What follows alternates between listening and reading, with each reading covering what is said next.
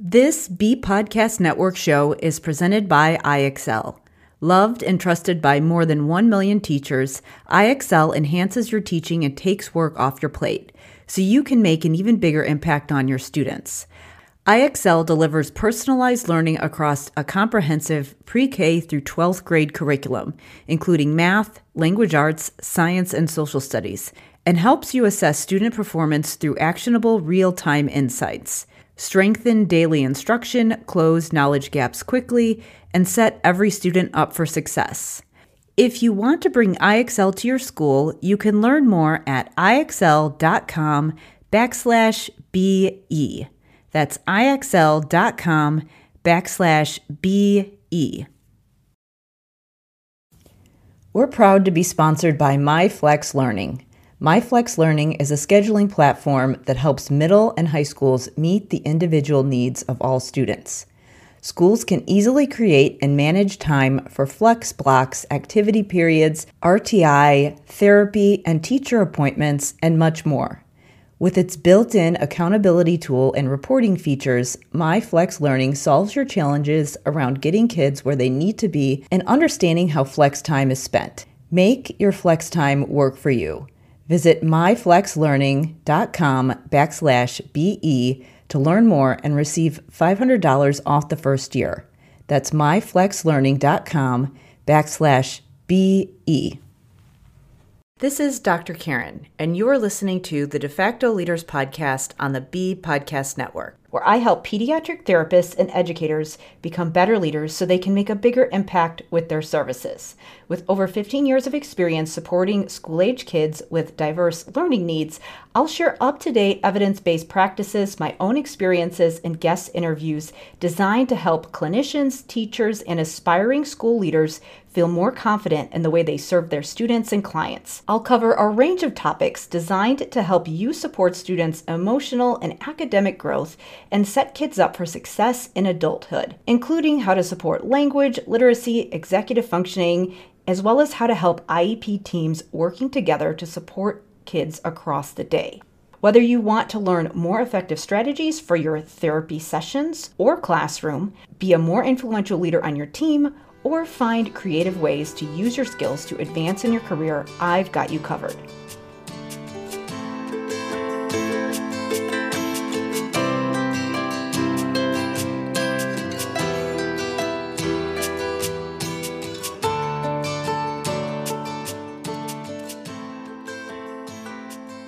Hey there, it's Dr. Karen, and welcome to episode 136 of the De facto Leaders Podcast. I have been doing a lot of guest interviews lately, so I wanted to bring you a solo episode today.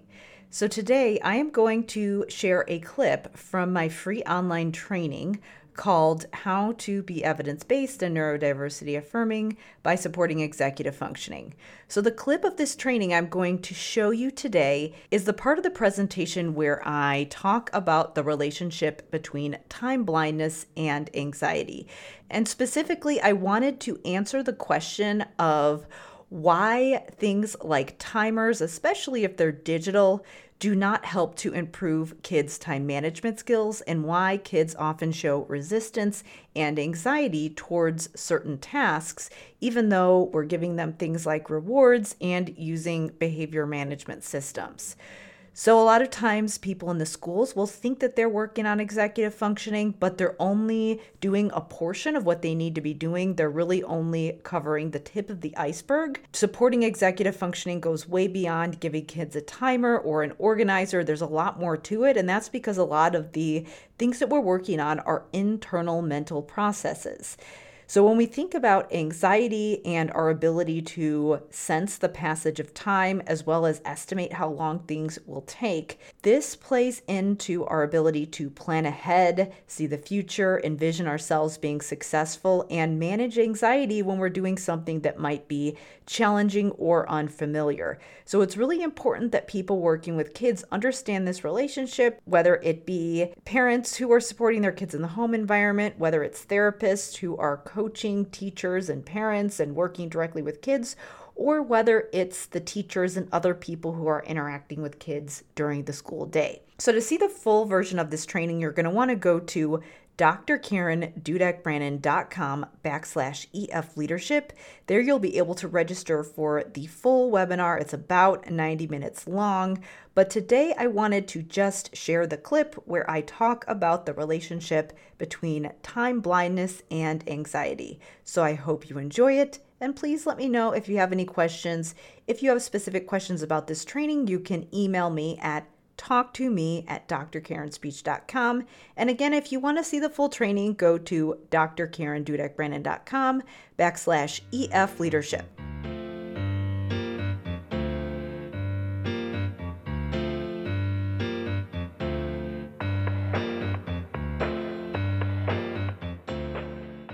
The first clip of the training that I'm going to share is a list of common challenges that I hear from my readers that are tied to executive functioning.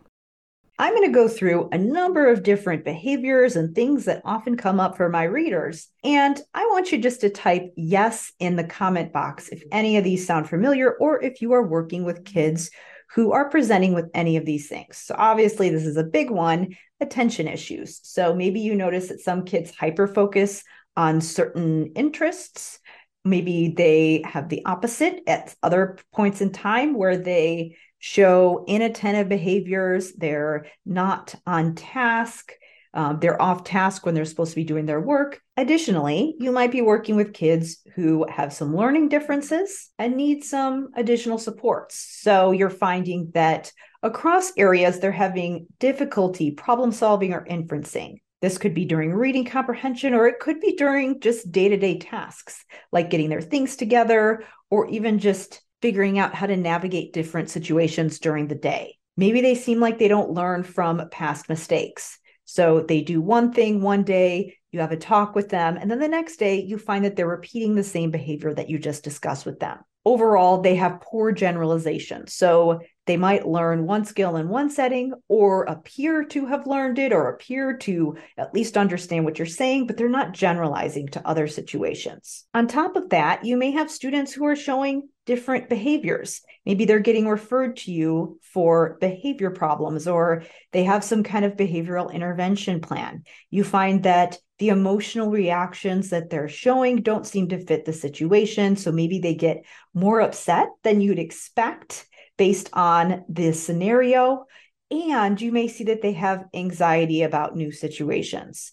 They tend to avoid things, refuse things, or they show behaviors that most people would describe as defiant behaviors. So maybe in their classroom, they are trying to avoid work that they have to do and they try to get out of it. Maybe parents in the home setting are saying that they're refusing to do homework chores, those kinds of things. Additionally, maybe you're seeing some things time management or being organized. So you have those students who miss assignments and deadlines or lose track of their things. This could be school things, this could be other belongings in their day to day lives. Maybe parents are reporting that they're kind of leaving things all over the house and they never know where their sports equipment are and things like that.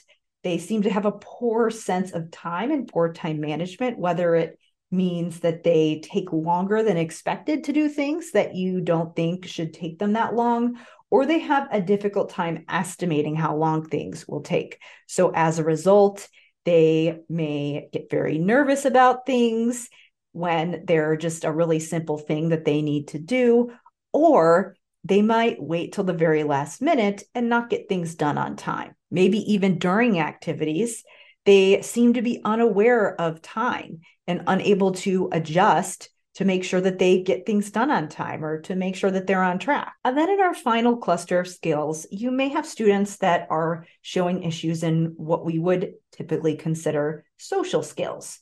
So maybe when their peers are having a conversation, they're not participating. Maybe they're sitting off by themselves. Um, maybe they're, you know, playing on their phone or doing something on their own or maybe they're doing the opposite and they're blurting things out when most people know that it's not the time to be talking. This could be during class or it could be during unstructured conversations.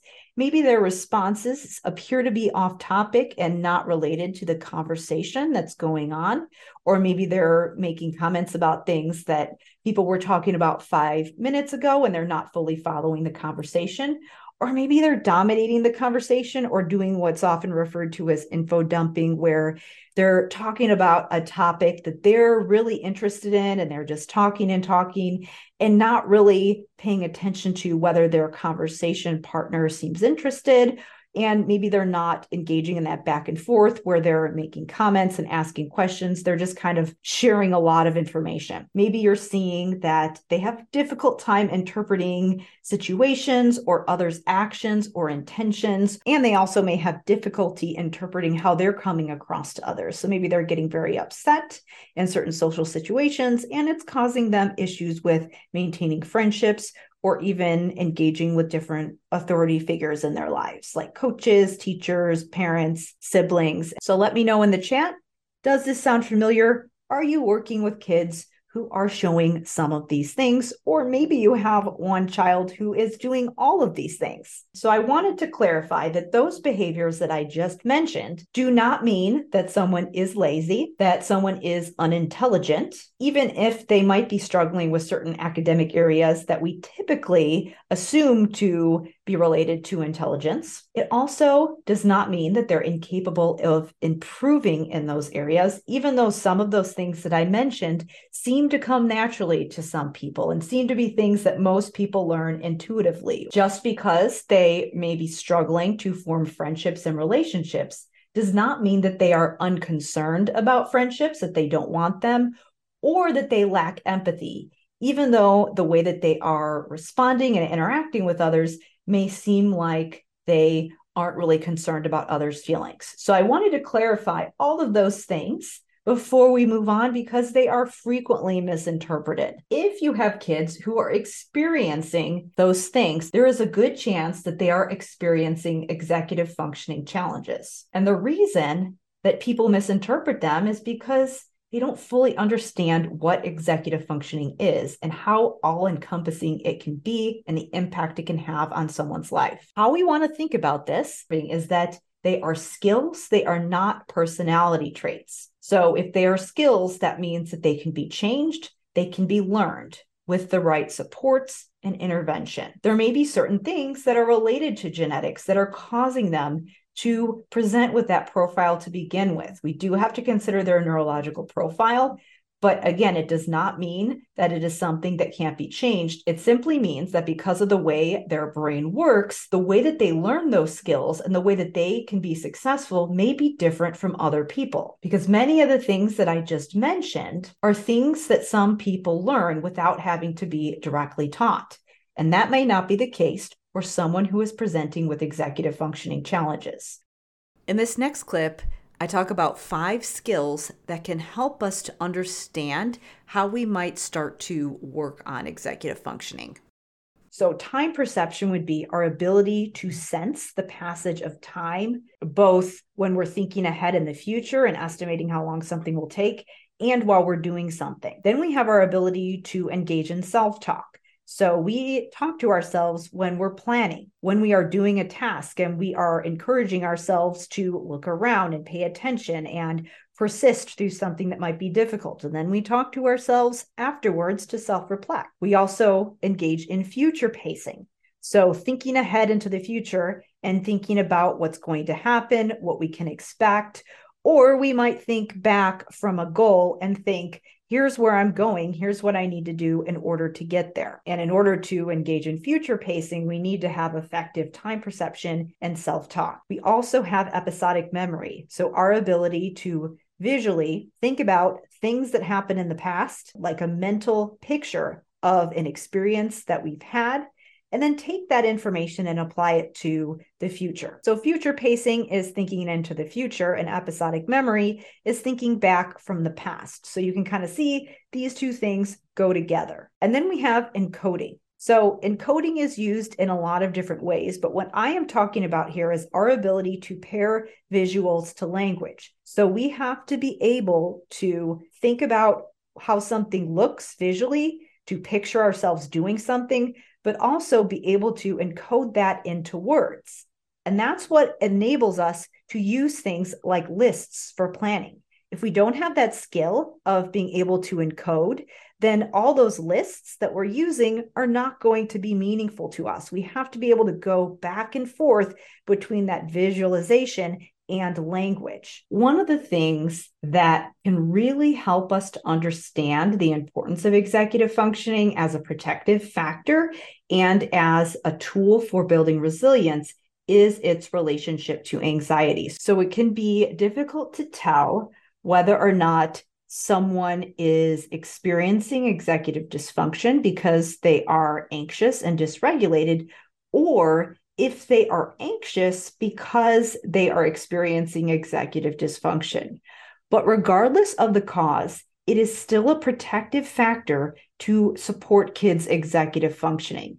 This is one of those cyclical things where if you intervene with proactive protective strategies, it can support mental health and resilience, even if we're not 100% certain if the anxiety is resulting from executive dysfunction or if it is due to other things. One of the ways that we can start to understand this relationship is to understand time perception and how it relates to executive functioning challenges. So, if we have strong executive functioning and someone tells us a certain length of time or even gives us a task and we understand how long it might take, then we get a sense for what that unit of time means in reality. We can visually feel it, sense it, get an idea of how long we're going to be doing that task. You may even picture 15 minutes on a clock. You have a sense for what that means. Or maybe you might think of your Google Calendar and think of that t- block of time that shows what 15 minutes is.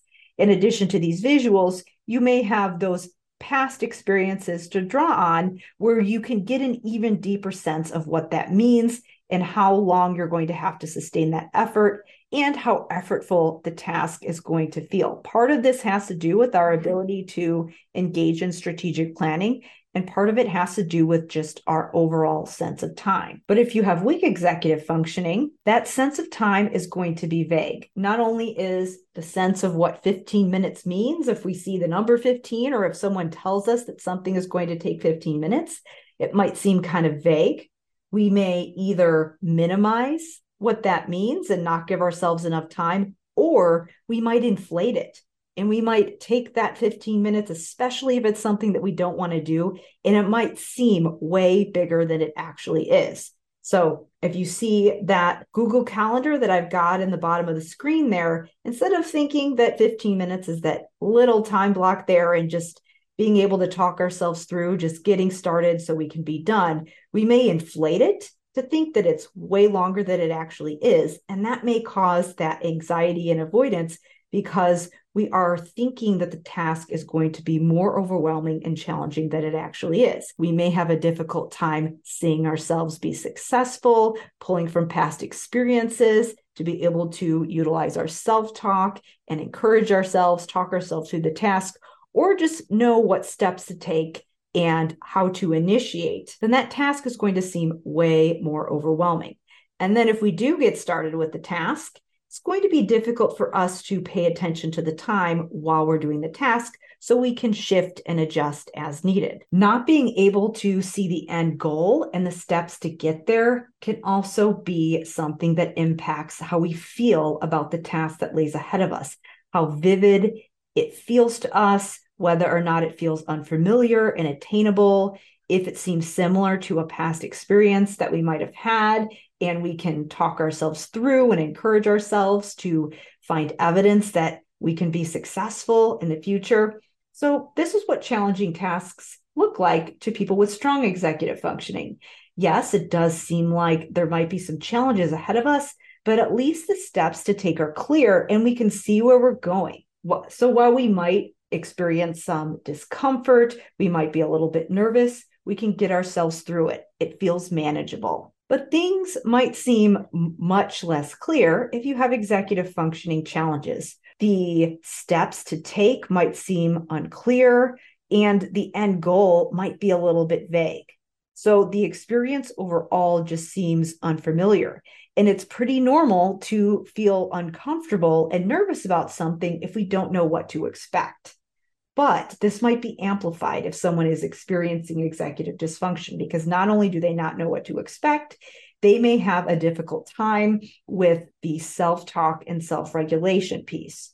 So when that anxiety occurs, they have a more difficult time with managing it. And so, whether the anxiety is a symptom or a cause, it still makes sense to support these skills because if someone is experiencing anxiety because of executive dysfunction, and we teach them skills that are going to improve their ability to plan and improve their sense of time, well, that's going to minimize their anxiety because they're going to be able to see and feel and believe that they can be successful and see the path ahead of them.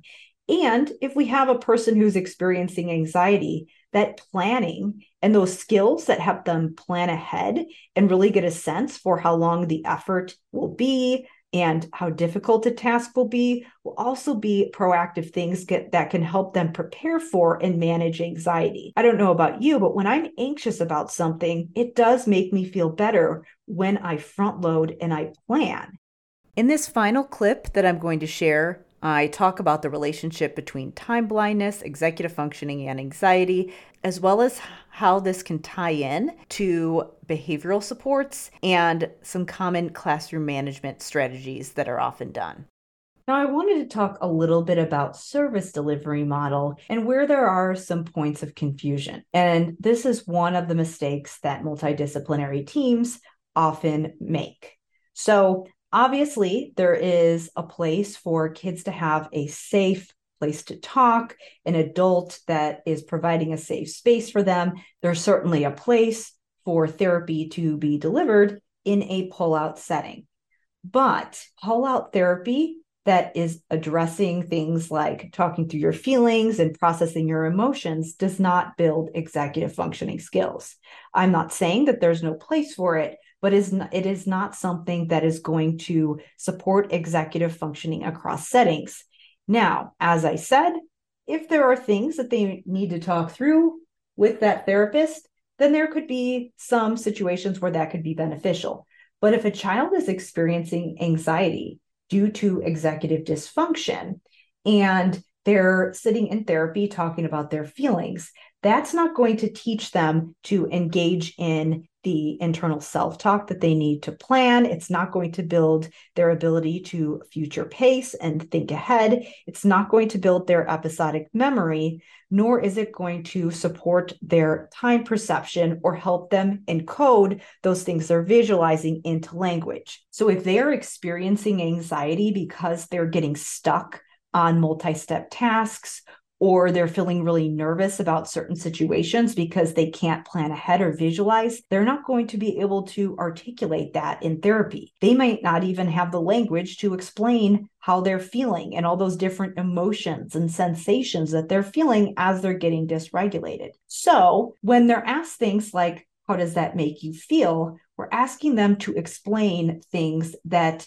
many adults don't even fully understand because what we're doing is asking a child with a brain that is still developing to explain really complex mental processes and asking a child with a developing brain to explain behavioral and emotional responses that most adults don't fully understand is a tall order. Because let's say that you've gone to therapy and you've processed some past experiences, but you don't have any tools to support your ability to sense time or engage in strategic planning or visualization. And so you leave the therapy room and maybe you've talked about your feelings, maybe you're feeling a little bit better, but then you still have to go out into the world and navigate all those unfamiliar situations, and you don't have the tools and support to do so. This brings me to the next point, which is often tied in with anxiety and those big emotional responses that we often see in kids. So many times when kids are having emotional outbursts, therapy is one thing that people will try. And then we also see a lot of these reinforcement charts, behavior charts, things like that. So we might be talking about it in therapy. And then when kids go into their classroom, they might get a behavior chart. And many times, people that are working in the schools or, or parents or other therapists that are working with the kids are seeing that those behavior problems are persisting. Kids are still struggling to self regulate across the day. even though they are being given rewards. There might not be good generalization, even if we talk through certain things in therapy. Sometimes the tools being used when kids go out into their day are often not effectively addressing executive functioning. So you can see here that when we are sending kids to therapy and then we're they're coming back into their classroom and they have a behavior chart, we're almost on the right track where we're thinking these kids need some support, they need some kind of a tool when they come into their classroom, but there's a disconnect. So let's think about what needs to happen in order for us to motivate ourselves. So this is what adults do when they are engaging in self discipline and self regulation, and they are motivating themselves to do something that is not something that they prefer to do, or maybe that's challenging and requires a lot of steps and effort. So, first, what they need to do is they need to be able to envision the end goal, the desired outcome, the potential reward. This ties in with those future thinking skills. They need to consider choices, options, and consequences. This can tie into things like procedural fluency, also engages future thinking, and then also requires us to engage our episodic memory to think about what we've learned from the past. They have to visualize those steps, estimate how long it will take. They have to think about the potential obstacles and contingencies.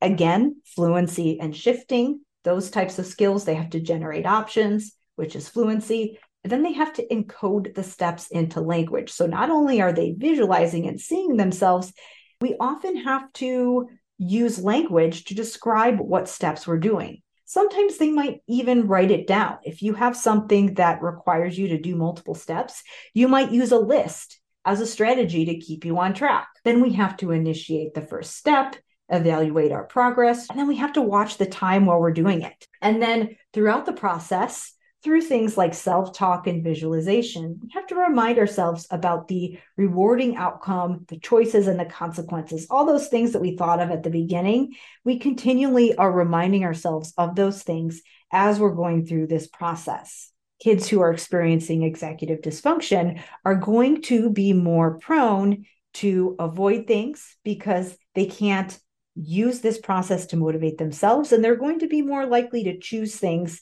that give them that immediate gratification. Because again, the process of internal motivation is tied in with delayed gratification. So now let's think about what a behavior chart is doing. Well, a behavior chart does not give any reminder or does not give any cue to help envision those goals, those steps, or considering those choices, all of which are necessary in order for us to motivate and move ourselves forward. The consequences and rewards seem abstract. Those stickers might not mean something to kids. So, part of the encoding process does have to do with symbolic representation. And so, the reason that sticker charts might be motivating to some people is because we can take that sticker and visualize what that means. We might be able to make an association between that sticker and the reward at the end of the day that we're working towards.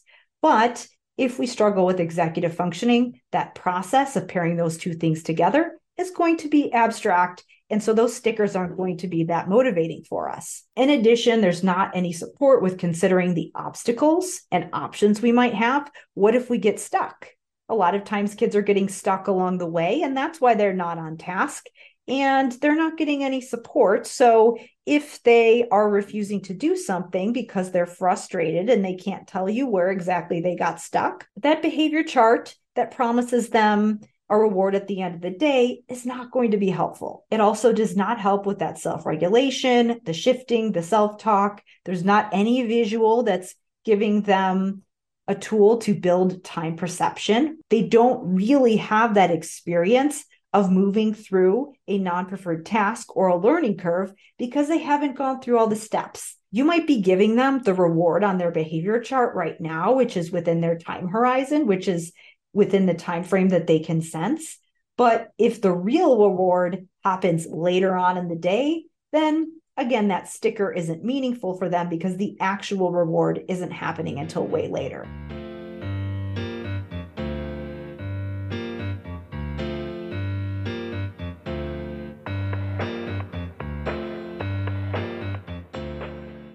Thank you so much for listening. Again, if you want to check out the full training, go to drkarendudekbrannan.com backslash EF leadership. In this training, I reveal why kids continue to experience anxiety or behavioral challenges even though they're going to therapy or have a behavior plan, common mistakes multidisciplinary teams make when teaching executive functioning and why lists, planners, and behavior charts often aren't working, as well as why kids continue to struggle with problem solving and friendships even though they're going to therapy and social skills groups. So to check out the full training, go to drkarendudekbrannan.com backslash EF leadership. As always, it helps me so much if you share these episodes with your friends or colleagues if you found them helpful if you rate and review the De facto Leaders podcast wherever you listen to your podcasts. And finally, if you're interested in being on the show or if you know someone that would be a great guest for the show, please email me at talktome at drkarenspeech.com. Thank you so much for listening, and I will see you next time.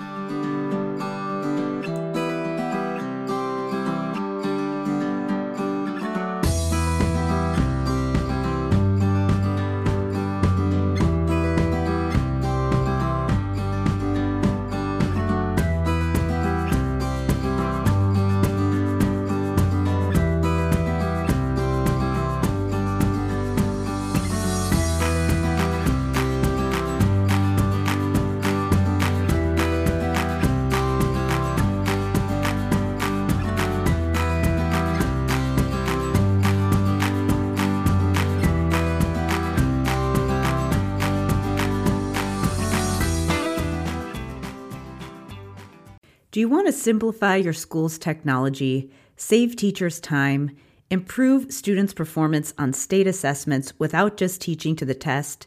You can do it all, but don't waste another minute. Head straight to ixl.com backslash BE to learn how IXL's research based teaching and learning platform can help you achieve all these goals. That's ixl.com backslash BE. There are lots of solutions out there for giving students what they need when they need it. But when do they actually do all of those things? You need flexible time. When added into the master schedule, flex time enables students to get extra help or intervention, meet with teachers, make up work, get physical exercise, and try new enrichment offerings. If you're thinking of giving it a try, check out MyFlex Learning, which unlocks the benefits of flex time without the common challenges. Its intuitive design makes implementation and training a breeze. Make your flex time work for you. Visit myflexlearning.com backslash BE to learn more and receive $500 off your first year. That's myflexlearning.com backslash BE.